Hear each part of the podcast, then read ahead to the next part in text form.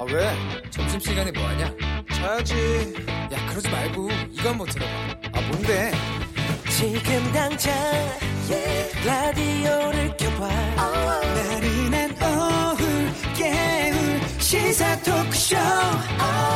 모두가 즐길 수 있고 함께하는 시간 유쾌하고도 신나는 시사 토크쇼 오태훈의 시사본부 네, 자 이제 유쾌한 토크쇼. 하지만 사건은 무겁습니다. 자, KBS 일라디오 오태훈의 시사본부 2부 시작하겠습니다. 저희 시사본부는요, 청취자 여러분의 참여를 기다리고 있습니다. 샵 9730으로 의견 주시면 생방송 도중이라도 소개해드리는 짬을 갖도록 하겠습니다. 짧은 문자 50원, 긴 문자 100원에 어플리케이션 콩은 무료입니다. 유튜브로 보시면 이 생중계가 되고 있기 때문에 보이는 라디오로 보실 수 있는데요. 유튜브에서 1라디오 혹은 시사본부를 검색하시면 영상으로 확인하실 수 있습니다. 지금 아주 잘생긴 두 분이 나와 계십니다. 어, 이 전문성과 현장성이 살아있는 고품격 high quality 범죄 수사 토크를 지향합니다. 한국판 셜록이라고 봐야겠죠. 자, 배상훈 전 서울경찰, 경찰청 이 범죄 심리 분석관 그리고 이웅혁 건국대 행 경찰학과 교수 나오셨습니다. 두 분 안녕하세요. 네, 안녕하세요. 평소에 두 분 다 제가 매우 흠모하고 존경하는 두 분인데요. 고맙습니다. 이렇게 또 KBS 스튜디오에서 보니까 이, 어, 감회가 새롭습니다. 자, 첫 번째는 이 사건을 좀 다뤄볼 텐데 저도 아주 궁금하기가 어, 이럴 데 없었던 사건입니다. 경남 밀양의 한 마을에 갓 태어난 영아를 유기한 40대 여성이 경찰 조사를 받았죠. 이 여성이 경찰에 내가 영아를 버렸다 이렇게 자백까지 했는데 이 DNA 조사 결과 친모가 아니었어요. 사건이 아주 미궁에 빠졌습니다. 자 이게 어떻게 된 사건인지 먼저 배 교수님 설명해 주시겠습니까? 예, 경남 밀양에서 12일로 기억하고 있는데요. 어, 떤 한 마을에서 어떤 그 약간 뭐 헛간 같은데 네. 이런데 뭐 약간 쓰레기가 많은 이런 곳에 영화가 유기된 상태입니다. 아니, 탯줄도 자르지 못한. 음. 근데 그걸 이제 수사를 시작했는데요. 수사를 시작하면서 며칠 지난 후에 어, 어떤 한 여성이 자백을 하게 됩니다. 네. 본인이 이 영화를 유기했다고. 그런데 실제로 보니까 DNA가 음. 다른 거죠.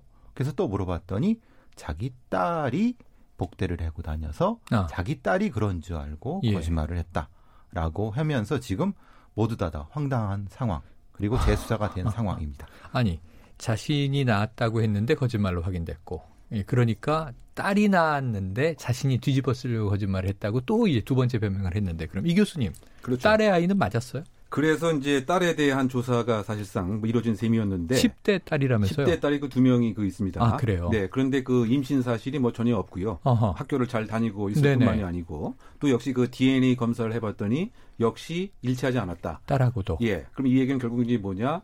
그 또 거짓말을 한 것이다. 아. 이렇게 이제 요약을 할 수가 있고요. 네. 근데 상당히 지금 이 시간 현재 이 아이는 병원 입원을 통해서 그 퇴원이 이루어졌습니다. 네. 그래서 상당히 예, 건강에는 이제 이상이 없고요. 예. 다만 이름이 아직 그 정해져 있지 않기 때문에 음. 애칭으로만 불리고 있는 상태고 네. 원칙적으로 하면 이제 출생 이후 한 달 안에 예, 신고가 출생 아. 신고가 이루어져서 주민등록번호가 이제 부여받아야 되는데 그렇죠. 지금 일단 그러지 못한 상태이고 정부가 부여하는 사회 관련 일정한 번호만을 아. 지금 부여받고 있고 네. 양육 시설에 옮겨져서 애칭으로 지금 불려져 있기 때문에 아. 친부 친모의 입장에서도 에, 도의적인 이런 양심에 좀 부담감을 느껴서 어떻게 본다면 저는 개인적으로 빨리 좀 자수할 필요가 있지 않나 이런 생각을 예, 하지 예. 하는 이런 대목이라고 생각이 됩니다. 친부와 친모가 자수를 해서 이 생명에게 정말 이게 또 국민의 자격을 좀 부여줘야 한다라는 이 교수님이 말씀이셨는데 이 너무 궁금한 건 이거예요. 처음엔 내 자녀다 아니고 딸의 그럼 자녀다 손주다 뭐 이렇게 이제 이야기가 됐는데 배 교수님은 이제 프로파일러시니까 왜 이런 자수 이런 자백을 한 걸까요? 그래서 이제 경남청에 있는 프로파일러들이 프로파일러가 이 얘기를 어제 이제 설명을 했습니다. 네. 우울증하고 연극성 성격 장애를 앓고 있다고 판단하고 있다라고 하고 있는데 연극성 성격 장애는 히스테리 성격 인격 장애 비슷한 말로 마치 연극을 하는 것처럼 음. 뭔가 이제 부각을 받기를 바라는 아, 주목받고 싶은 주목받고 심리? 싶은 심리에서 극적인 반응, 뭐 의존성 이런 것들 충동적이고 이렇게 된다고 합니다. 이제 그건 이제 그 프로파일러의 주장이고 네. 저는 조금 다르게 봅니다. 예, 예. 왜냐하면은 실제로 이제 현장에서는 그 미혼모 표현이 그렇습니다. 미혼모는 쓰면 표현을 써도 써도 될지 모르겠지만 은 네. 어린 딸이 그 아이를 낳을 경우 그 부모가 나이 든 부모가 대신 이제 자수해 갖고 음. 이런 부분을 거짓말하는 경우가 종종 있거든요. 아, 종종 있다. 예, 그러니까 이 분, 이 40대 여성이 실제로 딸 때문에 이런 자기가 이 거짓말을 한 건지 음. 아니면은 이, 이 여성이 진짜로 그런 인격 장애를 가지고 있는 건지에 대한 건 정확히 파악을 해봐야 되는 네. 거거든요. 저 제가 보기엔 아직 잘 모르겠습니다. 아, 예, 두 가지 중에 아직은 하나일 거라고 생각되는데 연극성 성격 장애라고 단정하긴 조금 아, 아직 이르다. 제가 보기에는 네. 자, 혹시 이 교수님은 이 지금 네. 배상우 프로파일러는 다른 의견을 주셨는데 어떻게 보세요? 그러니까 두 가지 가능성을 설정해 볼 수 있을 것 같습니다. 네. 이제 이 여인이 일정한 우울증은 있었던 것으로 알려져 있기 때문에 예. 우울증과 관련돼서는 여러 가지 정신적 그 문제가 복합 발생할 가능성이 있습니다. 네. 망상적 그 사고라든가 음. 또는 허위 사실을 진짜처럼 믿는 허언 증언증이라든가 네, 네. 라고 하는 것이 함께 있을 가능성이 있고요. 그러다 예. 본다면 이것은 다 정신적인 문제에도 불구한 것이지만 네, 네. 그런데 또 한편으로 봐서는 음. 에, 본인이 꼭 숨겨야 할 무슨 사실이 있었던 것도 배제하지 아하. 않아야 되지 않는가. 네, 네. 즉 그것이 딸이든가 아니면 딸이 아닌 제3자 지인일 수도 있죠. 아, 그렇죠. 그러면 이 사항을 자신이 다 책임을 지음으로써 그와 같은 사실은 숨겨야 되는 이런 이득은 분명히 있는 것이죠. 예. 그러니까 이 두 가지 그 사항을 함께 그 수사의 그 대상으로 삼아야 되지 않겠는가. 더군다나 에, 본인이 꼭 죄를 에, 안고 가야 할 음. 그럴 혹시 이유가 사회적 관계상에 있었는지 네네. 이것도 일정한 행적 조사 등을 통해서 수사의 그 초점으로 삼아야 될 것 같고요. 평상시에 그 언동 등이 예, 거짓말 자체를 거짓말로 아닌 것으로 느끼는 이런 정황도 있었는 것인지 뭐 이런 것들을 이제 그 파악을 할, 해볼 필요가 있지 않나 생각이 듭니다. 제가 이제 이 네. 만약에 이 사람이 히스테리 인격 장애라고 한다면은 실제로 현실에서는 티가 납니다. 아, 그래요. 예, 형사들이 볼 때 티가 나거든요. 어, 좀 이상하다. 예, 예, 예. 아주 이상은 아닌데 조금 음. 이상하다. 그 음. 왜냐면 이, 이 극적인 어떤 네네. 상태라든가 망상 같은 게 생길 수 있기 때문에. 근데 이제 만약에 왜 근데 그런 거짓말을 못 알아냈느냐라고 예. 하면 아까 교수님 말씀하신 것처럼 특별한 이유가 있거나 아, 아, 이거 그 이유가 있어야 되는 거죠. 근데 그것만 그러니까 일종의 인격 장애라고 하는 건 저는 솔직히 아, 오히려 가능성을 낮게 보시는군요. 보는- 왜냐하면은 그렇다 인격 장애라고 하면 분명히 뭔가가 티가 납니다. 음. 그게 제가 걱정하는 건 그겁니다. 혹시라도 이쪽 경찰들이 본인들의 수사 실수지 않습니까? 네, 분명한 네, 네. 실수를 막 어떻게 좀 시선을 돌리기 위해서 아. 이런 쪽으로 만약에 했다고 하면 이거는 비난받아 마땅한 거고 네, 그러면 설마 그건 아닐까라고 생각합니다. 근데 분명한 것은 초기에 부실 수사는 있었습니다. 네. 왜냐하면 그 자백만 믿고 다른 여타의 부분에 대해서 어 부실하게 했던 부분. 네. 결국은 지금 그럼 그 진짜 부모를 찾아야 되는데 이미 그 현장에서의 증거라든가 음. 다른 관계를 할 수 있는 시기를 좀 놓친 거 아니겠습니까? 아. 그럼 저는 걱정이 됩니다. 좀 그게 이제 세간의 또 경찰 비판 혹은 비난이 이제 이어지는 대목이 되고 있어요. 지금 말씀하신 대로 이전 보도만 받고 보도만 봤는데 경찰이 용의자로 특정했고 어쨌든 DNA를 이제 국가세에 넘겼는데 친자는 아닌 것으로 이제 나오고 당혹한 거죠. 그래서 초기에 오히려 좀 친부모 혹은 이 죄를 이 아이를 유기한 범인 진범을 추적하기 위해서 적기를 놓친 게 아니냐.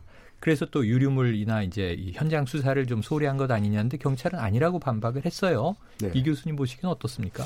결과론적으로 보게 되면 지금 원점에서부터 다시 수사가 시작되는 것이기 때문에 그렇죠. 이 초동 수사의 그 실패다 이렇게 봐야 될 것 같고 네. 그도 그럴 것이 공식적인 발표를 했습니다. 뭐라고 이제 얘기를 했냐면 주변 수사, 또 유리물 수사, 탐문 수사, 또 감식을 통해서 음.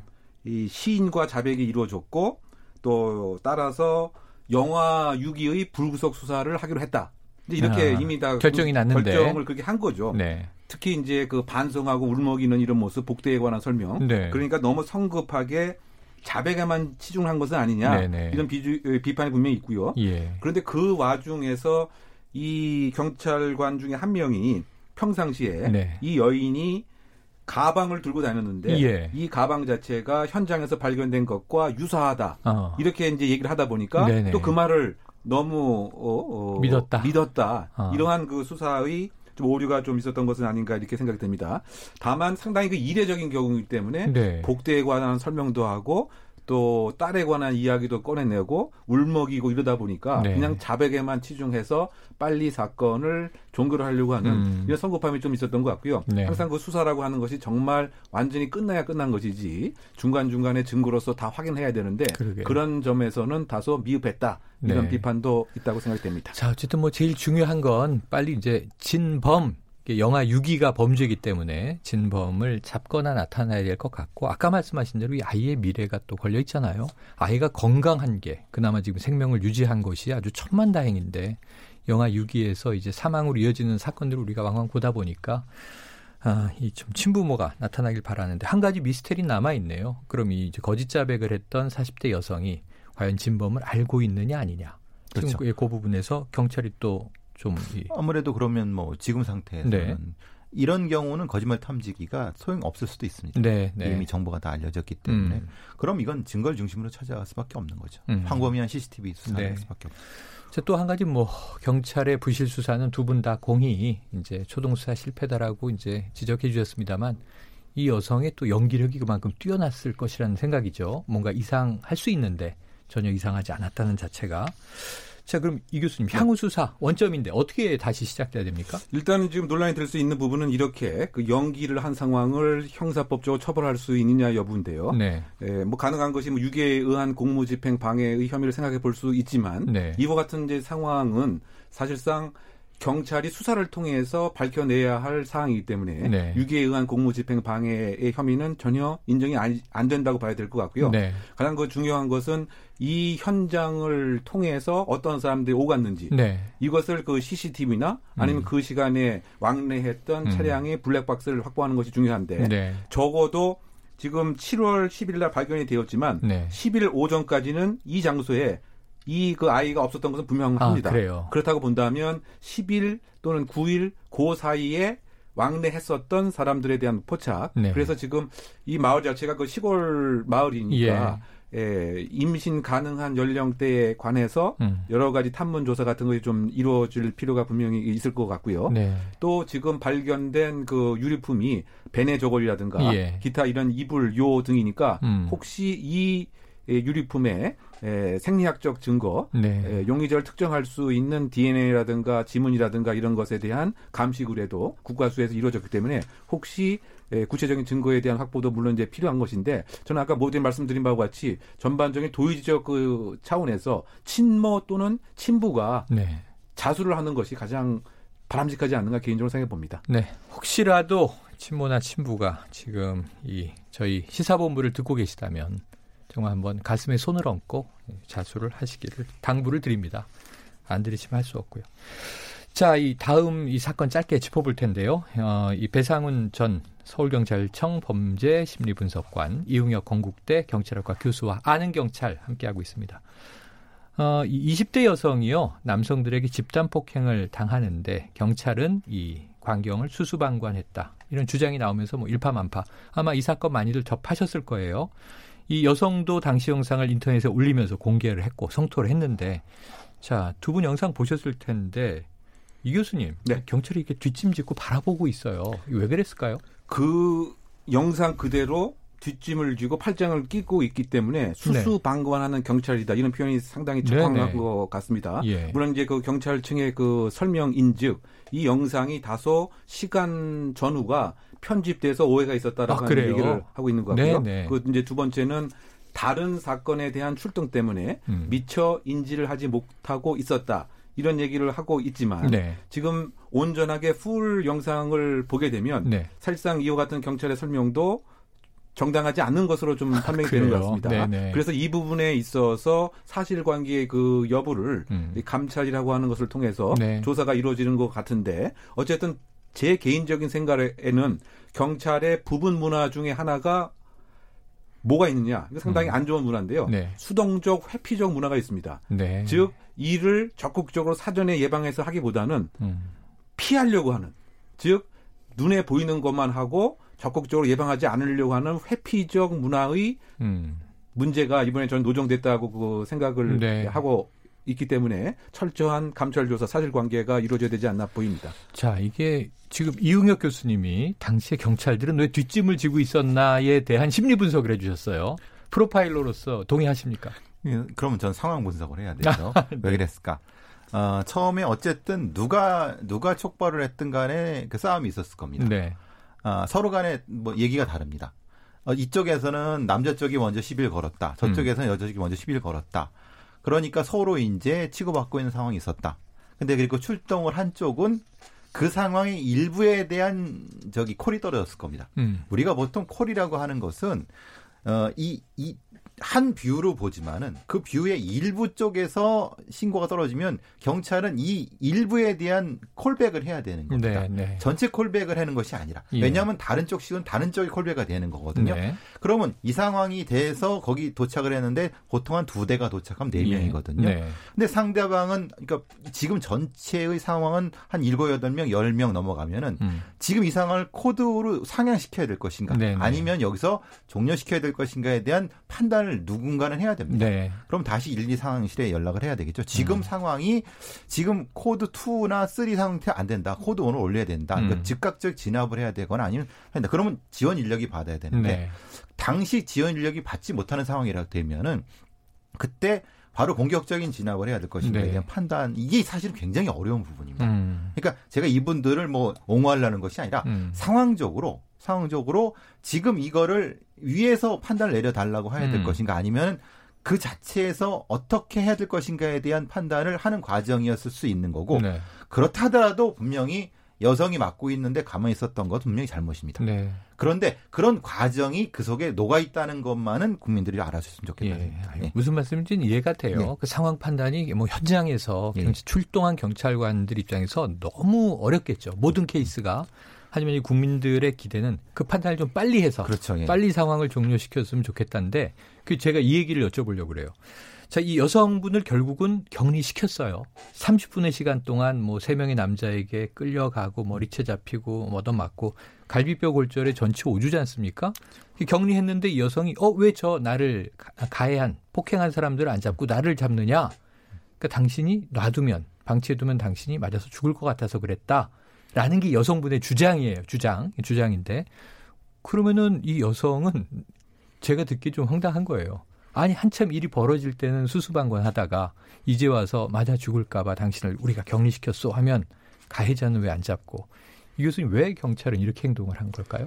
그러니까 제가 모든 말씀드린 거가 매일 같이 드는데요. 네. 사전에 일정한 개입을 하게 됐을 때 한편에서 민원직이라든가 음. 또 혹시 공권력을 오남용하려고 했다고 하는 이의제기라든가 네. 우리끼리 해결하려고 하는데 왜 경찰에 참여한다든가 한다든가 이런 민원 제기를 하는 경우에 네. 경찰청이나 이런 데서는 경찰관의 판단을 먼저 하기보다는 왜 그런 민원 야기를 시켰느냐라고 해서 네. 감찰 조사가 이루어지게 되는 보통입니다. 이것을 십수년간 학습해온 현장의 경찰은 차라리 내가 조금 혼나고 나는 게 맞지 민사소송이라든가 음. 이런 것에 대해서 에, 피하려고 하는 것이 상책이다. 네. 그래서 일정한 결과가 생, 기기 전에는 사전에 예방 조치라든가 음. 적극적인 분리라든가 이것 하지 않으려고 하는 회피적 문화가 그대로 음. 또아리를 이제 틀고 있는 것이 그이 네. 사안의 가장 큰 문제라고 생각되고요. 이런 것들이 지금 요번 1회에 국한된 것이 아니고 한 달 전에 한평에서 뭐 발생을 한 것 같고요. 예, 예. 또 인천에서도 그 마찬가지였던 것 같습니다. 네. 그러니까 인천에서도 그 한 거리에서 어 여러 가지 공격 행위를 하는데 출동한 여섯 명의 경찰관이 그대로 이제 보고만 있었던 이런 문제들이 그 있었던 것인데요. 음. 결국 그 경찰관 직무 집행에 의하면 사전에 예방할 수 있는 법적 근거가 있지만 현실적으로 그 봤을 때 혹시 그 과정에서 일정한 무리 이야기가 생기게 되면 네. 그 책임은 온전히 경찰관 개인이 지게 되는 이것을 조직 차원에서도 그대로 방기하고 있기 때문에 이렇게 회피적 문화가 지금 다 깔려져 있다. 네네. 네. 그래서 이것에 대한 적극적인 개선, 혁신이 저는 꼭 필요한 그런 부분이라고 아, 생각됩니다. 공감이 됩니다. 기다리고 있는 겁니다. 네. 싸우다 지칠, 지칠 때까지. 아이고. 이게 제가 이렇게 말씀드리면 일선의 네. 경찰관도 아니 국민들도 많이 저를 욕하시겠지만 네. 현실적으로 벌어지는 일입니다. 음. 집단 폭행 상황이 벌어지게 되면은 음. 그냥 조금 기다려봐, 기다려봐. 네. 지쳐 서로 서로 말려서 이렇게 될 거야. 라고 하는 게 이제 미리 사전에 개입했을 경우 다치거나 본인이 다치거나 음. 다치게 하거나 교수님 말씀하신 것처럼 다치게 했을 경우 자기가 네. 물어줘야 되고 자기가 다쳤을 경우 자기가 또 자기 돈을 물어야 되고 아이고. 징계는 징계대로 받고 이런 부분입니다. 그러니까 권한과 이 어떤 장비라든가 아니면 상황 판단에 대한 현장 지휘관, 현장 상황에 대한 걸 존중해주지 네. 않고 그럴 수 있는 권한과 어떤 인적인 재정적인 것을 지원해주지 않는 상황에서는 어쩔 수 없다. 그렇게 말하면 욕 먹겠지만 상황이 그렇다. 자, 이제 욕먹을 걸 각오하시고 네, 각오예요. 해주셨는데 지금 두 분의 이 의견이 저는 일맥상통되네요. 뭐냐 하면 결국은 이 개인들, 이 경찰관 개인 개인들의 회피 심리도 문제긴 하지만 그렇게 만들어온 경찰 조직의 어찌 보면 회피 문화가 더 문제다. 이걸 뜯어 고쳐야 이 일선 경찰관들도 변화할 수 있을 것이다라는 이제 아주 따끔한 일침으로 들립니다. 어, 지- 저야 뭐 처음 진행해 봅니다만 오늘 두 분 얘기 듣고 있다 보니까 아주 이게 아는 경찰이 흥미진진한 코너군요. 자, 시사본부 배상훈 프로파일러 이웅혁 건국대 교수와 지금 아는 경찰 함께 하고 있고요. 잠시 헤드라인 뉴스 들으시고 아는 경찰 이어가겠습니다. 오전 한국을 수출 절차 간소화 대상인 화이트리스트에서 배제하는 내용을 담은 일본 정부의 법령 개정안에 대한 공식 의견서를 일본 정부에 전달했다고 청와대가 밝혔습니다. 미국의 압력에 맞선 중국과 러시아의 전략적 밀월 관계가 깊어지는 가운데 중국 관영 매체들은 어제 중국 군용기의 한국 방공 식별구역 무단 진입에 대해 영공이 아니다라는 입장을 부각하는 데 주력했습니다. 청와대는 오늘 러시아 군용기의 독도 영공 침범과 관련해 일본 정부가 자위대 군용기를 긴급 발진하면서 독도를 일본 땅이라는 억지를 부린 데 대해 일본은 일본 방공 식별구역에 대한 부분만 갖고 입장을 내면 될 것 같다는 반박 입장을 밝혔습니다. 북한이 한미 연합훈련을 이유로 우리 정부의 대북 인도적 쌀 지원에 대해 부정적 입장을 밝힌 것으로 전해지면서 쌀 지원이 차질을 빚을 수 있다는 우려가 제기되고 있습니다. 일본의 수출 규제와 관련해 국내에서 일본 제품 불매 운동이 확산되는 가운데 민주노총 소속 택배와 대형마트 근로자들도 불매 운동에 참여하겠다고 선언했습니다. 강원도 일부 지역에서 원격 진료를 받을 수 있는 길이 열렸습니다. 이번 규제 특구 지정으로 병원 접근이 어려운 강원도 일부 지역 환자가 집에서 의사의 상담 교육을 받고 의사는 환자를 관찰 관리할 수 있게 됐습니다. 지금까지 라디오 정보센터 조진주였습니다. 이어서 기상청의 송소진 씨입니다. 미세먼지와 날씨 정보입니다. 지금 곳곳에 비가 내리면서 먼지가 씻겨 내려가고 있습니다. 때문에 오늘 미세먼지 농도는 전국이 좋음 단계를 유지하겠습니다. 비는 밤까지 전국 곳곳에 산발적으로 내리거나 빗방울이 떨어지겠고요. 늦은 밤부터는 장마 전선의 영향으로 서해안 지역에 비가 오겠습니다. 내일은 차츰 전국으로 장맛비가 확대돼 일요일까지 길게 이어지겠는데요. 이번에는 중부 지방을 중심으로 곳에 따라 300 10mm가 넘는 집중호우가 예상돼 비 피해가 없도록 대비를 잘 하셔야겠습니다. 한편 찜통더위가 이어지고 있습니다. 폭염특보가 발효 중인 강원 영동과 남부지방은 오늘도 한낮 기온이 대구 35도, 강릉 34도, 광주 33도까지 오르겠고 그 밖에 중부지방은 대전 30도, 서울 29도 등의 낮 기온을 보이겠습니다. 내일부터 일요일까지는 대부분 낮 기온이 30도 안팎이 되겠지만 습도가 높아서 무덥겠습니다. 현재 서울의 기온은 26.4도, 습도는 84%입니다. 미세먼지와 날씨 정보였습니다. 이어서 이 시각 교통 상황을 KBS 교통정보센터 공인혜 씨가 전해드립니다.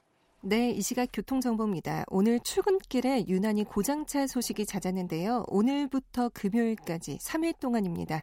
국내 자동차 5개사에서 차량 무상 점검 서비스를 실시한다고 하니까요. 나와 가족의 안전을 위해 차량 점검 후 안전 운행을 부탁드립니다. 경부고속도로 서울 방향 청주 분기점 조금 지난 1차로에서 화물차 사고를 처리하고 있습니다. 부근이 매우 혼잡하고요. 이후 양채에서 반포 쪽으로 길게 정체가 되고 있고 반대 부산 쪽은 한남에서 서초, 더 가서 죽전에서 수원 쪽으로 밀리고 있습니다. 이후 목천 나들목 1차로에서 작업을 하고 있기 때문에 천안 분기점부터 5km 구간이 정체입니다. 중부 내륙고속도로는 창원 쪽이고요. 감곡 부근의 작업으로 뒤로 8km 구간이 꽉 막혀 있습니다. 미리 다른 도로로 우회 이동하시는 것이 좋겠습니다. KBS 교통정보센터였습니다.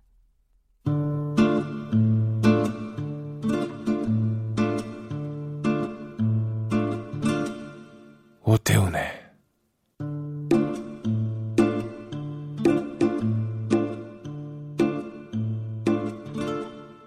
시사본부. 어우, 저는 이 시그널이 마음에 들지 않아요. 계속 너무 느끼해. 아, 죄송합니다. 열심히 만들어 주셨는데. 어, 이번엔 또 새로운 사건으로 가봅니다. KBS 1라디오 오태훈의 시사본부 배상훈 전 서울경찰청 범죄심리분석관 이웅혁 건국대 경찰학과 교수와 아는 경찰 함께 듣고 계십니다. 이 전 남편을 살해 유기한 혐의로 구속 기소된 고유정 벌써요 첫 재판이 어제 있었습니다. 이 고유정 측은 법정에서 사전 계획된 범행이라는 검찰의 주장을 전면 부인 반박했다고 합니다. 자, 그런데요. 이 제주지방법원 최초로 방청권을 배부해서 방청이 허용됐는데 정작 어제 첫 재판에 고유정은 출석하지 않았다. 이 교수님이 네. 그래도 되는 겁니까? 그 첫 재판인데 공판 준비 기일입니다. 아, 준비 기일. 예, 그래서 꼭 그 피고인이 의무적으로 출석해야 되는 것은 아닌 거죠. 네. 다만 이제 그 변호인이 그 대신 출석을 해서 네. 쟁점 사항을 정리를 하고 음. 증거와 관해서 어떤 증거를 동의할 것이냐, 부동의할 것이냐 네. 이렇게 이제 결정하는 이제 그런 그 날이었던 것 같습니다. 근데 그럼에도 불구하고 변호인을 통해서 나온 얘기는 고유정이 상당히 억울해 하고 있는 부분이 있다라고 네, 네. 하는 이야기를 예, 했기 때문에 그 평균인의 입장에서 상당히 그 이해하지 못하는 뭐 이런 상황이 아닌가 생각이 되고요. 어쨌든 그 큰 틀에서 보면 이제 이 양자 논리의 그 논박인 것 같습니다. 네. 검찰 측에서는 계획된 완전 범죄를 노렸다 네. 이런 입장인 것 같고요. 변호인의 입장에서는 그것이 아니었고 음. 우발적이었다 음. 이렇게 이 두 논박이 향후 재판에도 계속 아. 지속되리라고 예상됩니다. 그러니까 어제 피고는 나오지 않았지만 양측의 검찰과 변호인 측의 논박으로 음. 앞으로 이제 예상이 되는 부분이죠. 그렇죠. 그럼 다음 공판부터는 반드시 나와야 되는 거죠. 그렇죠. 다음이 아마 8월 12일로 이제 예정이 되어 네. 있는 것 같고요. 어, 반드시 이제 피고인이 출정하는 것이 이제 의무로 이제 되어 있기 때문에 예. 또 여전히 제주도에서 이 사항에 엄청난 불만 아닌 불만에 관심이 많은 거죠. 네. 그래서 역시 그 어, 추첨을 통해서 음. 그 방청권을 배부해서 8월 12일 날 제2차 공판이 네. 이루어질 예정에 있습니다. 자, 피고의 모습을 8월 12일에 보게 될 것 같습니다. 자, 지금 이제 이용혁 교수님이 양측의 검찰과 이제 변호인 측의 주장을 간단 정리해 주셔서 이제 구도는 이해가 됐는데 지금은 고유정은 고유정 측의 입장은 그런 거잖아요. 그러니까 전 남편이 이 제주도 펜션에서 아들과의 면접 교섭을 위해서 만났는데 자신을 성폭행하려고 했다. 그래서 우발적인 살인이 벌어졌다. 지금 이런 주장인 거죠? 핵심이죠. 그게 핵심이죠. 고유정 측의 입장은 살인과 사체 손괴를 분리하려고 하는 겁니다. 아하. 경찰은 그게 아니라 사체 손괴를 봐라. 사체 손괴를 하는 정도로 잔인하게 살해했고 네. 자, 잔인하게 살해했기 때문에 계획적인 범죄다. 네, 도구까지 준비했고요. 그렇죠. 근데 어. 고유정은 아니다. 사체 손괴 인정한다. 아하. 잔인하게 한 거 인정한다. 예. 그런데 그거는 살해 후에 어쨌든 자기가 정신적으로 문제가 있어서 음. 이렇게 한 걸 잘 기억도 못하는 형태로 했고 나도 그걸 뭐 어떻게 했는지 모르겠다 미안하다. 네, 네. 그러나 살인까지는 계획이 아니었다. 계획이 아니. 그 살인까지는 저 사람이 나를 공격하려고 했기 예. 때문에 그랬는데 그러면은 왜 다른 문제가 있느냐? 왜 뭘 검색하고 뭘 뭘 하고 막 했느냐? 내가 이 사람과 원래 좀 안 좋았다. 그래서 음. 저 남자를 지우고 싶었다. 그렇지만 내가 주인 게 맞느냐 그것 때문에 그건 음. 네가 증명해 봐라. 음. 그러니까 전략은 확실합니다. 음. 연결된 거로 보느냐 아니면 분리된 거로 보느냐에 따라서 우발과 계획이 전혀 달라지는 거죠. 음. 검찰은 일관되게 연결된 계획성으로 보는 보려고 하는 네, 거고 네. 고의정은 아니다라고 보는 겁니다. 아, 이게 참 뭐 이게 우리가 재판이 진행되고 있으니까 결과를 봐야 되고 아무리 이제 잔혹한 범죄지만 뭐 속단을 할 수는 없지만 이 사건이 이제 처음에 공개되면서 이 어쨌든 지금 이 살해된 전 남편, 이 아이의 아버지가 2년 만에 아들 만나러 간다고 차 몰고 가면서 이제 노래 흥얼거리는 블랙박스가 공개됐잖아요. 근데 저녁 8시경 이른 시간에 아들을 2년 만에 만나서 그 아들이 함께 있는 펜션에서 어쨌든 전 부인에게 성폭행을 시도했다. 전 잘 이게 납득이 안 되는데 이걸 이제 고유정 측은 이제 주, 장하고 있는데요. 그러니까 계획 범행이냐 우발 범행, 범행이냐 여기서 지금 이제 갈리고 있는데 재판부가 어제 이런 걸 물어봤다고 해요. 졸피뎀과 뼈의 무게 등 고의정이 검색을 했는데 이런 것들을 왜 검색해 봤는지 밝혀라. 이 요구는 어떤 의미가 있는 요구입니까? 결국 이제 그 양형을 정함에 있어서 가장 그 핵심적인 것이 예, 인명 경시 풍조를 반영한 범죄냐 네. 아니면 정말 정당 방위를 위한 범죄냐 예. 이것에 따라서 네. 같은 살인죄라 하더라도 양형이 많이 차이가 납니다. 음. 이것에 이제 관련돼서 고유정은 정당 방위를 현재 주장하려고 하는 목적인 것 같습니다. 네. 왜냐하면 성폭행에 대한 그 시도를 막기 위해서 내가 어쩔 수 없이 한 것이고 그 와중에서 손해에 관한 부상도 입었다. 네. 그래서 사실은 이미 손해에 대한 부상을 입증하기 위해서 증거 보전 신청까지 한 것이고요. 예. 또 고유정은 예, 문자 메시지를 통해서 이렇게 성폭행 당하려고 하는 것을 왜 했느냐. 그래서 뭐 미안하다 이런 취지의 또 문자 메시지를 남편에게 또 보냈던 거죠. 음. 그러다 보니까 정말 우발적이라 한다면 그것을 입증할 수 있는 증거를 다음 공판 기 공판 날까지 갖고 와라. 네. 판사가 이렇게 얘기했다고 하는 것은 거꾸로 해석해 보면 상당히 납득하기 어렵다.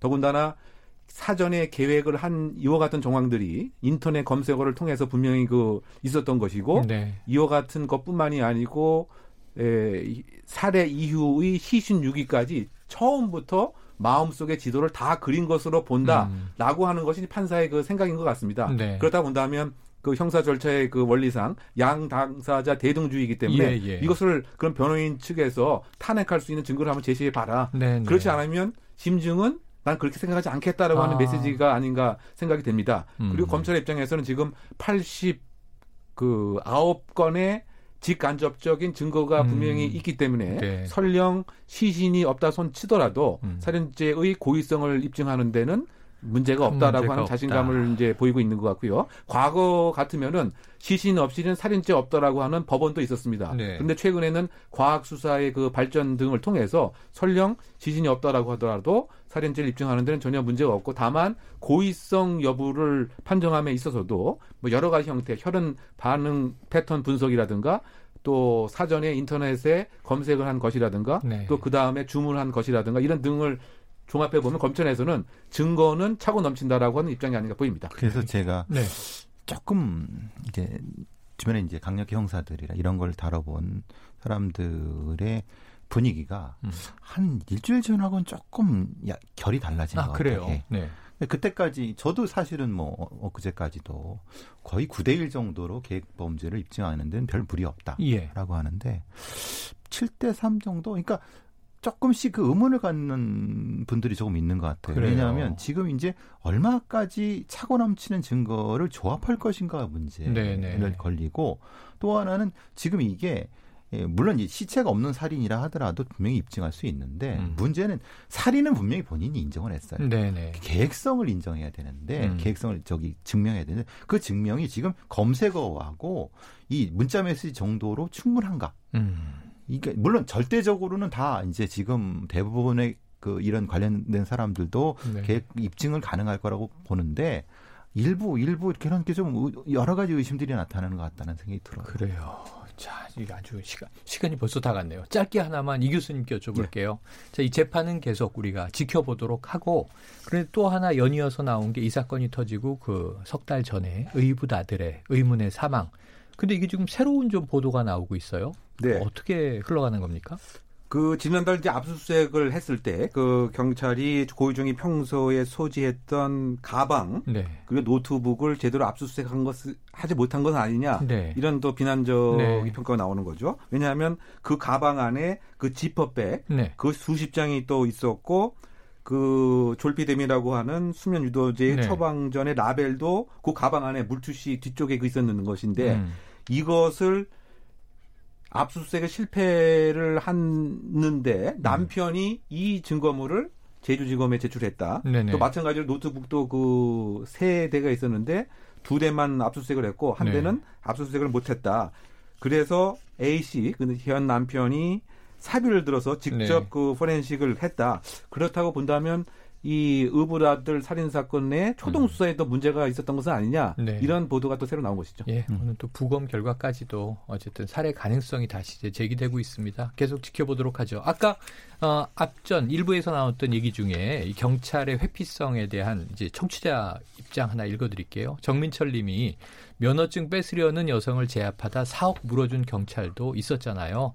이 폭행 사건 보고만 있었다는 경찰도 어느 정도 이해는 갑니다 하는 입장도 있으시네요. 네, 그 아까 그저뭐 방송에 새로 나온 그 얘기는요. 네. 지금 의부라드 살인 사건 관련돼서 여섯 장이 그 삭제가 됐는데 네. 가만히 살펴봤더니 타살에 의는 것이 아니냐. 눌린 흔적이 예, 있다. 무언가 눌렸고 그래요. 특히 눈과 그 요에 있는 그런 무늬가 좀 합치하는 거에서 부터 네. 목 뒤에 있는 그 상처가 멍이 있었는데 이것은 음. 검붉은 흔적인데 뒤에서 누군가 손으로 누른 것으로 봐야 된다. 음. 이것이 그 새로 나온 보도입니다. 그래요. 계속 지켜보도록 하겠습니다. 자, 배상훈 전 서울경찰청 범죄심리분석관, 이웅혁 건국대 경찰학과 교수와 아는 경찰 함께했습니다. 두 분 오늘 말씀 고맙습니다. 감사합니다. 감사합니다. 오태훈의 시사본부는 여러분의 소중한 의견을 기다립니다. 짧은 문자 50원, 긴 문자 100원의 정보 이용료가 되는 샵 9730, 우물정 9730번으로 문자 보내주십시오. KBS 라디오 앱 콩은 무료입니다. KBS 라디오 오태훈의 시사본부. 지금 여러분은 대한민국 라디오 유일의 점심 시사 프로그램을 듣고 계십니다. 네, 대한민국 라디오 유일의 점심시간 시사 프로그램입니다. 왜 다른 방송은 시사 프로그램을 안 하는 걸까요? 예, 문득 로고를 듣다 궁금해지네요. 자, 일본의 수출 규제 조치 이후 일본 상품 불매 운동이 급속히 번지고 있는데요. 이 안 산다, 안 판다 이 구호처럼 소비자는 일본 제품을 구매하지 않고 이 마트나 편의점은 일본 제품을 매대해서 또 철수시키는 그런 상황입니다. 유통까지도 아까 택배 노제, 노조가 거부했다는 얘기 전해드렸고요.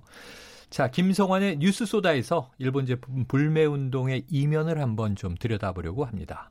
시사평론가 김성환 씨 나오셨습니다. 안녕하세요. 네, 안녕하세요. 아, 김성환 평론가님은 제가 시사야 잘 듣고 있습니다. 네, 고맙습니다. 열심히 듣고 있고. 네. 밤의 신사죠. 밤의 신사. 그런데 이렇게 낮에도 활동을 하시는 걸 새롭게 봅니다. 자, 이 불매 운동의 열기 어느 정도로 느끼세요? 어, 방금 전에 노조도 참 참여를 하기 시작했다 네. 말씀하셨는데요. 처음에는 뭐 SNS에서 개인들이 동참하는 정도 수준이었다가 마트, 편의점에서 우린 일본 제품 안 파겠다 음. 이렇게 얘기했고요. 그 다음에 이제는 정부 기관까지 아. 학생들까지 조직적으로 동참하는 모습을 음. 보이고 있는데요. 어제 전국 시장 군수 구청장 협의회가 불매 운동 동참하겠다 이렇게 선언을 했습니다. 네. 그러니까 지자체별로 일본의 각 도시와 자매 결혼을 많이 맺잖아요. 아, 그렇죠. 많이 그러면 이제 특히 여름 같은 경우에는 자매 결혼을 맺은 도시에 이제 파견을 한다거나 음, 어떤 행사 같은 것들 많이 하거든요. 하고 행사도 예, 하고. 맞아요. 근데 그런 행사 이번에 일절하지 않겠다. 아, 그래요. 이렇게 선언을 했습니다. 그리고 민주노총 택배연대 노조도 음. 어, 지금 주한 일본 대사관 앞에서 오늘 일본 유니클로 제품 배송 거부를 선언할 예정이기도 네. 하고요. 오늘 아침자 한 신문에 실린 사진이 저는 굉장히 인상적이었어요. 네. 평택시 청소년 교육의회 학생들이 불매 운동을 선언하면서 사진을 찍었는데요. 네. 현수막을 들고 있어요. 예. 근데 현수막에 뭐라고 써 있냐면은 불매는 싸움이 아닌 평화를 위한 아 평화를 선택하기 위함 이렇게 아, 써져 있었어요. 네, 네. 그러니까 우리가 뭐 불매 운동을 일본을 뭐 어떤 적개심을 가지고 했다기보다는 네, 네. 우리 스스로가 어, 적개심의 어떤 감정이라기보다는 실천하는 하나의 행동으로서 일본에게 아, 보여준다. 네. 어, 우린 감정적으로 일본에 대응하지 않겠다. 뭐 이런 예. 의지를 현수막에 표현했는데 아유, 학생들이 우리 국민의 마음을 대변했네요. 네, 굉장히 인상적이었습니다. 네, 왜냐하면 감정을 자제해라 뭐 이런 요구들도 많이 나오는데 네. 이성적이고 차분한 그리고 지속적인 불매 운동이다. 자, 일본 내의 반응 좀 우려의 목소리 나옵니까? 네, 처음에는 그렇지는 않았어요. 네. 지난 17일 일본 관광청 장관이 여행 불매 운동에 대한 대해서 평가를 한 발언이 있었거든요. 네.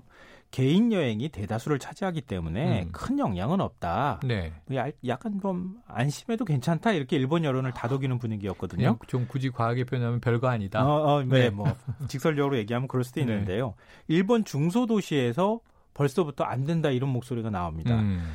이 사가현 야마구치 지사가 한국인 관광객 감소로 힘든 상황에 처해 있다. 네. 이렇게 지역 언론에 호소하는 내용이 지금 방송이 되기도 했습니다. 네. 그러니까 수학행 열풍으로 최근 몇 년 사이에 국내 저비용 항공사들의 일본 중소도시 취향이 굉장히 많이 늘었거든요. 많이들 갔죠. 많이들. 예. 네. 그래서 이제 우리나라 개인 관광객들이 많이 일본을 갔거든요. 근데 한국인들이 발길을 끊기 시작하면서 음. 벌써부터 항공편을 줄인다는 얘기가 나오고요. 어, 저랑 가까운 지인이 어, 지난주에 이 세토우치 예술제를 참가하기 위해서 일본 다카마스를 갔다 왔거든요. 네. 다카마스는 네 번째 가는 예. 분이에요.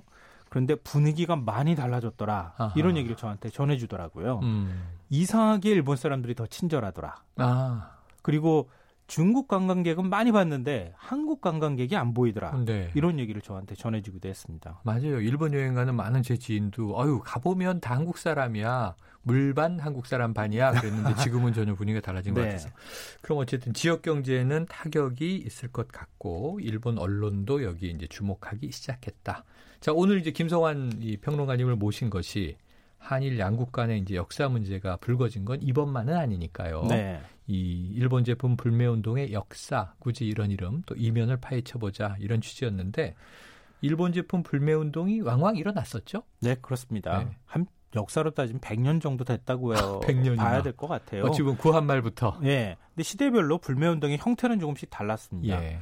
그러니까 처음 그러니까 불매 운동의 효시라고 할 만한 것은 조선 물산 장려 운동이라고 할수 네, 있는데요. 네.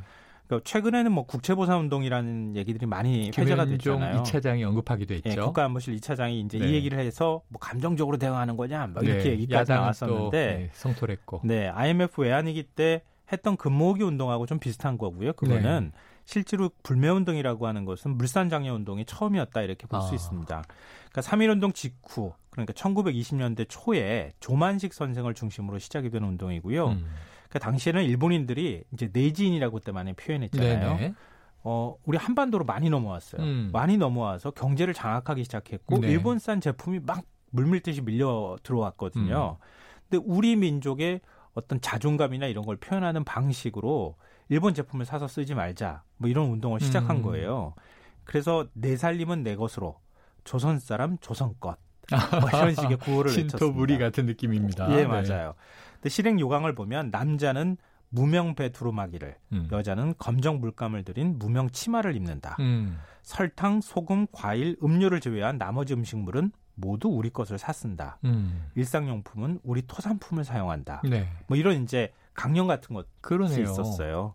근데 일제의 탄압으로 성공하지는 못했습니다. 아. 그렇지만 당시에 일본에 우리가 저항할 수 있다고 하는 것을 일제 치하에서 보여준 거잖아요. 그러네요. 보여줬고 또 그게 일종의 독립운동의 일환이었다고 볼 수 있으니까요. 네네. 성공했느냐 성, 실패했느냐 이건 별로 중요하지 않다고 볼 수 있는 아, 거죠. 성공이 어려웠던 것이 아까 말씀하신 대로 지금 이렇게 각각 이 자기 정부를 갖고 각각 독립적으로 존재하는 나라인데도 영향력을 이제 주고받고 느끼게 되는데 네. 말씀하신 대로 당시에는 일제 강점기 아니었겠습니까? 그렇죠. 그러니까 어찌 보면 우리를 지배하고 있는 저 강한 나라의 물건을 우리는 안 쓰겠다라는 국민의 의지를 보여줬는데 5만 가지 탄압이 있지 않았을까? 아, 그럼요. 그런 생각이 드네요. 분열 공작 같은 것도 하고 그랬었어요, 예. 당시에는. 자, 그런데 듣고 보니까 불매 운동의 효시는 물산 장려 운동이다. 이해가 확 되는 것이.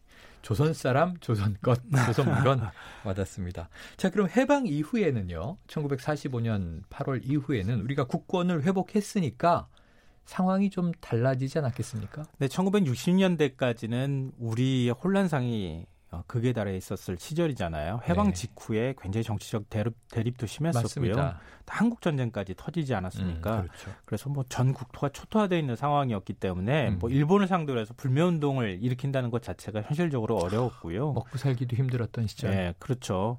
그래서 박성, 박정희 정권이 한일 협약을 맺으려고 했던 1960년대 음. 초반부터 그러니까 반일 정서들이 이제 생겨나기 다시, 시작하는 네. 거죠. 대학생들이 당시에 굉장히 시위도 많이 하고 그랬잖아요. 네. 근데 1965년 기어코 이제 한일 청구권 협정을 맺게 되는 거죠. 지금도 아베 총리가 문제 삼고 있는 거지 않습니까? 그거 지금도 지켜라 이렇게 네, 얘기를 네. 하고 있는 거죠. 근데 당시에는 뭐 어찌됐든 그 청구, 청구권 협정으로 3억 달러를 우리가 그 음. 받을 수 있었으니까 네. 그걸 가지고 자본력과 기술력이 없는 상태에서 경제 부흥을 일으켜야 되는 상황이었었잖아요. 네. 근데 일본 경제에 의존할 수밖에 없었죠. 네. 일본이 가장 가까운 나라였고 또 일본에서 기술력을 갖고 올 수밖에 없는 상황이었으니까. 음.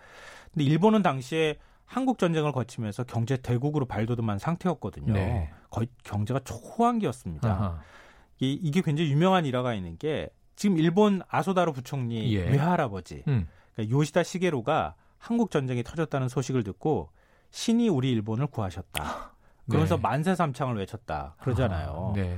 그러니까 한국 전쟁이 터지면 엄청나게 많은 물자가 필요했고 그렇죠. 그 물자를 일본에서 대주는 상황이었기 음. 때문에 일본 경제가 그냥 벌떡 일어났습니다. 네. 한국 전쟁으로. 네. 그러니까 상황이 이러니까 그 뭐 우리가 일종의 경제가 예속된 상황이었다고 볼 수 있고요. 네네. 그래서 일, 본 제품 불매 운동이 일기는 좀 쉽지 않았던 겁니다. 음. 그리고 또 일본과 경제력 차이가 워낙 커서 우리가 대적하기는 좀 쉽지 않았죠. 네. 그러니까 본격적인 불매 운동은 어, 1990년대쯤 돼야 시작된다고 봐야 됩니다. 그래요. 아유, 6.25 한국 전쟁으로 일본이 뭐 신이 우리를 구하셨다. 그 김성환 평론가님 그냥 전해주시기만 하는 입장인데 이 김평론가님을 보면서 제가 화가 나려고 그랬어요 잠시. 하지만 우리가 아까 말씀드린 대로 이성이 중요하죠. 감정을 자제하고 이성적으로 역사. 자, 그럼 경제 성장도 우리는 이제 열심히 이제 이뤄가고 있는 과정이었고 네. 해볼만 하다라고 이제 생각되는 시기. 1990년대. 90년대. 불매 운동의 예. 이 어떤 뭐 양상이 어떻게 바뀝니까? 그러니까 1980년대까지 우리가 고도 성장기를 거치게 되잖아요. 그렇죠. 90년대 들어서도 여전히 우리는 굉장히 빠른 속도의 경제 성장이 음. 이루어지고 있었을 때였습니다. 네. 근데 일본은 이미 경제가 다 성숙된 상태였어요. 음. 일본 잃어버린 30년, 20년 얘기하잖아요. 네. 그게 1990년대부터 시작된 거였습니다. 그러니까 일본 경제는 정체돼 있는데 우리는 계속 경제가 성장하고 있었거든요. 네. 그러니까 이런 상황에서 역사 문제가 불거지기 시작했던 거죠. 음. 그러니까 우리가 좀 자존 이 자신감을 회복한 상태에서 역사 문제가 터지기 시작하는 아, 겁니다. YS 정부 때. 예. 그러니까 일본이 자기들을 해외 파병하려고 시도를 했거든요. 네. 그때 그때 국민 아 국내 시민 단체들이 이거 군국주의 부활이다 네, 그러면서 네. 반발하고 불매 운동을 하기 시작합니다. 음. 근데 이거는 일본 보수 우익에게도 아주 큰 충격을 준 사건이기도 했는데요. 네. 1990년대 초라고 하면은 1차 이라크 전이 터졌을 때였어요. 그러네요. 아버지 부시 때. 예, 미국. 아버지 부시 예. 때. 그때 일본이 파병을 하려고 했었는데 그게 결국은 좌초가 됐어요. 네. 좌절되고 대신에 경제 지원을 많이 했거든요. 음. 근데 국제사회가 아무도 알아주지 않더라는 겁니다. 그러니까 이걸 군사력을 보냈을 때는 조금만 보내도 굉장히 박수를 받고 네. 경제는 아무리 우리가 돈을 써도 아무도 알아, 어, 아무도 알아주지 네. 않더라. 그래서 일본 우익에서 이제는 전범이란 딱지를 뗄 때가 됐다. 아하. 이걸 인식하는 계기가 음. 됐습니다. 이게 굉장히 중요한 사건입니다. 음. 근데 우리 입장에서 굉장히 불편했을 거 아니겠어요? 그렇죠. 그러니까 그때 이제 뭔가 저항 의식이 싹트기 시작했고요. 음. 1995년에는 그때 이제 역사 바로 세우기 운동이 일어납니다. 광복, 총독부 건물 폭파구 네, 그랬죠. 네, 광복 50주년을 네. 맞아서 그때 일본 담배 퇴출 운동이 벌어졌습니다. 아. 담배 막 화형식도 하고 아, 네. 이 마일드 세븐이라고 하는 담배 지금은 이제 명칭을 바꿔서 담배. 네. 네, 그 담배 명칭이 없기 때문에 제가 말씀드리는 겁니다. 음. 어 그리고 2001년에는 후쇼사 역사 왜곡 교과서 네, 네, 이때부터 그게 또 벌어지네요. 네, 2005년과 2013년에는 또 일본의 독도 도발이 있었잖아요. 어제도 제가 화가 났습니다만 네. 네, 그런 일이 이제 2000년대 들어와서 벌어지기 시작했죠. 네, 그때 이제 전범 기업들을 대상으로 불매 운동이 또 일기도 했었습니다. 음. 자, 이제 90년대 들어와서 2000년대를 거치면서 좀 달라지는데 지금 말씀해 주셨지만 뭐 이전의 불매 운동과는 좀 다른 느낌이에요. 이번에 네. 벌어지고 있는 경우는 어떻게 좀 비교하실 수 있어요? 좀 무섭다는 느낌이 들었어요. 무섭다. 우리 국민이 너무 냉정하고 차분하게 대응하면서도 네. 본인들이 할 수 있는 일을 스스로 선택해서 하는구나. 네. 정치권이 막 가르치려고 하는데 국민이 오히려 정치권을 가르치고 있구나 네. 이런 생각을 했는데요. 혹시 총칼 대신 키보드란 말 들어보셨어요? 총칼 대신 키보드. 예. 요즘 젊은층 네. 사이에서 회자가 되는 네. 말인데요. 우리가 의병처럼 총칼 들고 일본과 싸울 수는 없지만 음. 우리는 일본 제품 주문하지 않겠다. 아. 키보드의 의미가 그거군요. 예. 그러니까 과거 불매 운동은 주로 시민단체가 주도를 했거든요. 네. 그러니까 민족 감정을 자극하거나 아니면 계몽적 성격을 좀 갖고 그랬던 있었습니다. 기억이 납니다. 근데 이번에는 누가 불매 운동하자 이렇게 선동하지 않았는데 예. 자발적으로 참여하고 있다는 겁니다. 음. 더구나 한국의 2030 세대는 특히 젊은 세대는 일본 만화나 애니메이션을 보고 자란 세대거든요. 저도 보고 자란 세대예요. 아니요. TV에서 그 그때 해주던 만화가 다 DJ 정부 시절에 문화 개방이 됐기 때문에 네. 다 크셔가지고 20대 아. 이미 되고 난 다음에 보셨고요. 아, 그런가요? 지금 세대는 아주 어렸을 때부터 봤던 세대예요. 아 그래요. 그러니까 일본 문화에 대한 부정적인 인식이 별로 없어요. 네네네. 오히려 좋아하면 좋아했지. 어. 그러니까 그런데 부당한 것을 보면 또 참지 못하잖아요. 네. 바로 실천에 옮기는 거. 그렇죠. 그러니까 감정적인 대응은 또 하지 않으면서도 실천에 음. 옮기는 음. 아, 형태가 젊은이들이 그렇게 이성적이더라고요. 네. 따져보고 비교하고 분석하고. 그래서 이렇게 얘기합니다. 일본 맥주는 안 사 마시지만 음. 일본 친구랑은 잘 지내요. 아. 이런 식의 행태가 그, 나타나는 그것도 중요하죠. 거예요. 사람을 미워해서 안 되는 거잖아요. 네, 맞습니다. 음. 또 하나의 어떤 특징은 당당함, 당당함입니다. 음. 그러니까 과거에는 우리 경제력이 약했잖아요. 일본한테 주눅 들어 있었죠. 국산이 일본산보다 좋다. 나쁘다. 우리 국산이 나쁘다라는 아, 국산이 나쁘다. 있었어요. 일본산은 좋다고 하는 거 있었잖아요. 워크맨이 그렇게 갖고 싶었던 청춘기가 있었는데. 네, 맞아요. 네. 일본산 바통도 엄청나게 유행이었었잖아요. 이제 역전됐죠. 근데 지금 그런 게 없잖아요. 네, 맞아요. 한번 곰곰이 생각해 보세요. 일본산 제품 혹시 쓰고 있는 게 있으십니까? 아니, 그게 바로 제가 가격이 중저가란 이유로 이 집에 보니까 유니클로가 많아서 네. 이거 입지 말아야지. 이제 저 버리진 않았지만 입지 말아야지. 그리고 더 사진 말아야지. 그리고 뭐 이제 옷 없어서 우리가 굳이 일본산 제품을 쓰는 건 아니잖아요. 그럼 뒤져보니까 국산이 많더라고요. 우리 SPA 브랜드도 많이 맞습니다. 있고요. 그러니까 일본산 일본산 제, 제품은 신기하고 재미있고 이뻐서 사는 거다. 음. 일본 제품 없어서 못 사는 시절은 아니라는 거죠. 그렇죠. 대체제가 얼마든지 있다는 겁니다. 그러니까 부족하지 않으니까 당당해질 수 있다는 거죠. 네. 그렇군요. 자, 우리는 이제 당당한 세대들과 함께 더불어 살고 있는데 우리 좀 윗세대 기성세대들은 주눅이 들어왔던 역사에 있다 보니까 음. 좀 지뢰 이제 걱정하고 지뢰 우려하는 것 아닌가. 지금 젊은이들의 이제 또 새로운 트렌드를 말씀해 주셨습니다. 자, 맥주, 의류, 라면, 과자 이런 거 불매해 봤자 일본 경제에 얼마나 타격이 있겠느냐. 오히려 우리 기업만 피해를 입는다 이런 목소리도 있는데 어떤 말씀 주고 싶으세요? 어, 뭐 전혀 타당하지 않은 지적은 아닙니다. 네. 불매 운동한다고 일본 경제가 뭐 휘청일 정도는 아니라고 생각해요. 그러니까 일본의 인구가 1억, 1억 2천만 명이잖아요. 네. 그러니까 우리에 비해서 배죠? 네, 내수 시장이 굉장히 큰 나라입니다. 네. 우리가 수출 대 내수 비율이 한 70대 30 정도라면 음. 일본은 20대 80이었었어요. 음. 근, 근데 아베 총리 집권 이후부터 서서히 달라지기 시작했습니다. 고령 인구 증가하고 출산율 저하로 내수 시장이 점점 쪼그라들기 네. 시작했어요. 네. 그래서 이걸 극복하기 위해서 아베노믹스가 시작이 되잖아요. 그렇죠, 그렇죠. 엔저 국면을 조성합니다. 돈을 찍어서 막 뿌리죠 국민들에게. 네. 그러면서 수출이 막 증가하기 시작했거든요. 음. 그러니까 수출과 내수 비중이 55대 45까지 됐습니다. 어, 많이 바뀌었네요. 네, 수출 비중이 굉장히 많아지기 네. 시작했다는 거죠. 그러니까 우리 경제에 손실 회피라고 하는 심리가 있습니다. 이익을 얻었을 때 느끼는 기쁨보다 손실을 봤을 때 느끼는 슬픔이 훨씬 크다. 음. 몇 배는 크다 이런 얘기입니다. 그러니까 비록 한국에 수출하는 소비재 상품 비중이 크지 않더라도 네. 매출의 한 5%이 정도만 타격이 있다. 일본 기업들한테 네. 수출이 안 돼서 예를 들어서 맥주 한국에서 안 팔리면은 꽤 타격이 있을 수 있거든요. 그렇더라고요. 몇 퍼센트라도 타격이 있으면은 네. 일본 기업들한테 받는 또 일본 기업이 느끼는 충격은 이전에 어, 매출이 증가했을 때보다 훨씬 클 수 있다. 음. 그러니까 너무 우리가 부정적으로 생각할 필요가 없다 이런 얘기고요. 네. 국내 기업에 더 큰 타격이 있을 거다라고 하는 네네. 주장도 좀 마찬가지입니다. 마트나 편의점에서 일본산 제품 판매하지 않으면 매출이 줄어들지 않겠느냐. 음. 결국 우리 손이 아니겠느냐. 이런 얘기 하고요. 네. 또 한일 합작 기업으로 보통 대부분 일본 기업들이 들어오는데 네. 일자리가 줄어들지 않겠느냐 이렇게 얘기하시는데요. 일본 맥주 안 마시면 우리나라 맥주 마시면 되죠. 네, 그렇습니다. 우리나라 거 쓰면은 비슷하지 않겠습니까? 일본 여행 안 가고 우리나라 국내 여행 가도 되잖아요. 예. 자, 다음에 김성환 평론가님 모시고 일전하게 되면 반드시 우리 맥주로 건배를 네. 하도록 할 것을 약속드리면서 오늘 말씀 고맙습니다. 네, 고맙습니다. 네, 지금까지 시사의 진행자 김성환 시사평론가였습니다. 자, KBS 일라디오 오태훈의 시사본부 오늘 준비한 소식은 여기까지고요. 지금까지 진행 맡은 시사평론가 최영일이었습니다. 저는 내일 12시 20분에 다시 찾아오겠습니다. 오늘도 들어주셔서 감사합니다. 내일 뵙겠습니다.